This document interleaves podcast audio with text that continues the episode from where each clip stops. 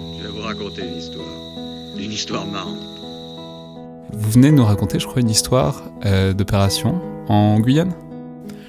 En rentrant en Afghanistan, quelques, quelques jours après, on est, rentré en, on est rentré en novembre. Donc, comme je disais, en 46. Les fils de la bagarre, un podcast de la revue Inflexion, produit et enregistré par Anaïs Meunier. Aujourd'hui, vous écoutez les chroniques de Sarajevo de Michel Goya, épisode 5. C'est Guignol.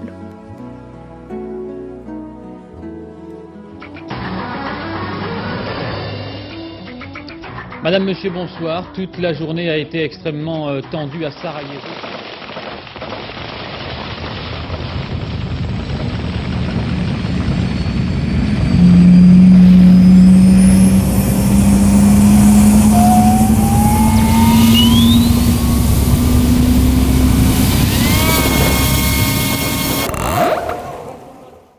À Scanderia.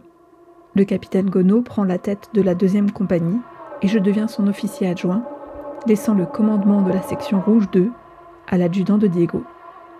C'est reparti pour le surréalisme armé. Une de mes tâches est de coordonner l'aide aux habitants de notre secteur.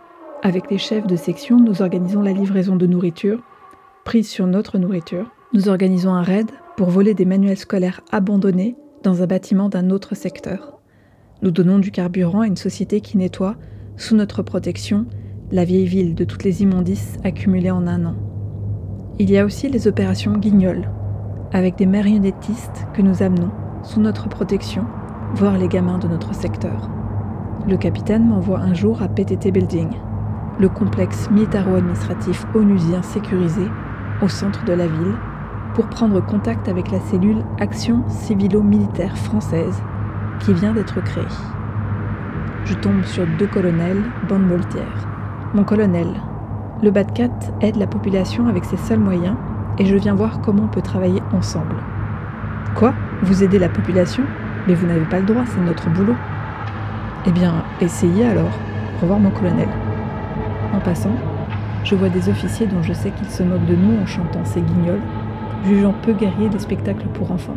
Ils n'osent pas invoquer Chantal Goya devant moi, mais je leur fais remarquer que les gamins ne nous jettent pas de cailloux mais surtout que jamais le Batcat n'est tombé dans une embuscade urbaine, comme eux, récemment, dont un groupe a été encerclé par des miliciens bosniaques dans la vieille ville et dépouillé de tout véhicules, armes, gilets, casques, etc. Dans la vieille ville, les gens nous connaissent et nous avertissent de toutes les menaces. Il y avait aussi des chances que nous connaissions les patibulaires qui les avaient piégés très naïvement. Il aurait suffi de nous confier cette mission ou au moins nous en parler.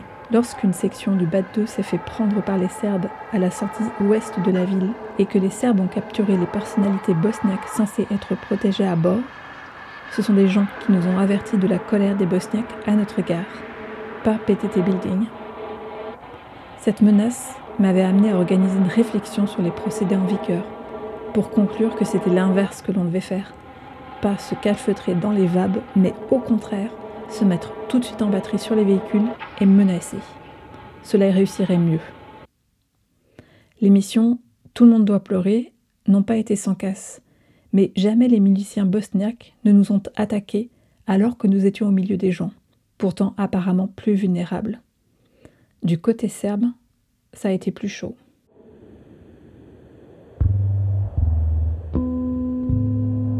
Dès le début, un sniper serbe a flingué deux enfants devant l'adjudant-chef Nieli dans sa zone. Il n'a pu en sauver qu'un. PTT Building avait alors demandé, sans succès, son retour en France parce qu'un journaliste avait rapporté son intention de fumer l'ordure qui avait fait ça. C'est devenu une véritable bataille lorsque l'on a entrepris notre pont de la rivière Kouai avec la construction d'un gazoduc en limite nord de la ville sur une idée du lieutenant Duvernay-Guichard. Ça a été une œuvre incroyable des ouvriers bosniaques sont sortis de la ville à pied, en plein hiver, par le petit tunnel qui les reliait à l'extérieur, pour aller chercher et ramener l'outillage nécessaire. Tunnel que la Fort Pronu a sérieusement envisagé de noyer pour respecter les accords avec les Serbes. Les Serbes ont miraculeusement accepté de nous laisser prendre chez eux des tubes abandonnés dans un entrepôt, juste avant de nous accuser de creuser des tranchées pour les Bosniaques, lorsqu'il a fallu les enterrer. Ils ont donc commencé à nous harceler, à la balle et aux obus. Cela a donné l'occasion de voir l'efficacité du casque Spectra. J'en ai vu un coupé en deux par un éclat d'obus, sans dommage pour le marsouin à l'intérieur. Un adjudant a pris une balle en plein front et a survécu. Beaucoup ont alors dit que ce n'était pas chez lui un organe vital. Les Serbes sont loin et c'est difficile de les allumer. Mais un jour, je saisis l'occasion d'un véhicule embourbé qui se fait tirer dessus pour foncer sur place avec deux groupes de combat et projeter une boule de feu énorme sur toutes les positions serbes que je connaissais dans le coin. Le temps de récupérer le véhicule embourbé, on a dû consommer plus de munitions que beaucoup de bataillons de la Fort Pronu. Les Serbes calmés, nous quittons la position avant qu'il n'ait le temps d'organiser un tir d'artillerie. Après, les tirs ont cessé. La puissance de feu fonctionnait mieux que le Strong Protest, le Je ne suis pas content onusien, envoyé par écrit en cas d'attaque contre la Fort Pronu. Lorsque nous partons, début 94, nous ne savons pas si le gazoduc pourra fonctionner un jour. Lorsque je rentre à Scandaria, un obus vient de tomber sur les enfants qui jouaient à côté de notre enceinte. Les corps ont été évacués, mais lorsque je patrouille le soir autour du site, je suis obligé de marcher sur les flaques de sang dans la neige et peut-être sur autre chose.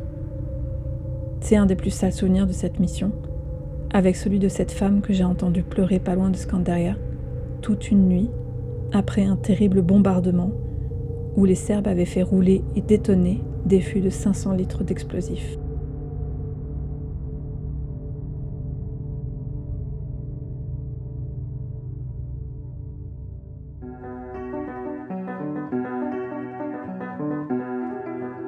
Les fils de la bagarre, un podcast de la revue Infection, montage, prise de son et voix Anaïs Meunier, musique additionnelle avec l'aimable autorisation de Terence Meunier.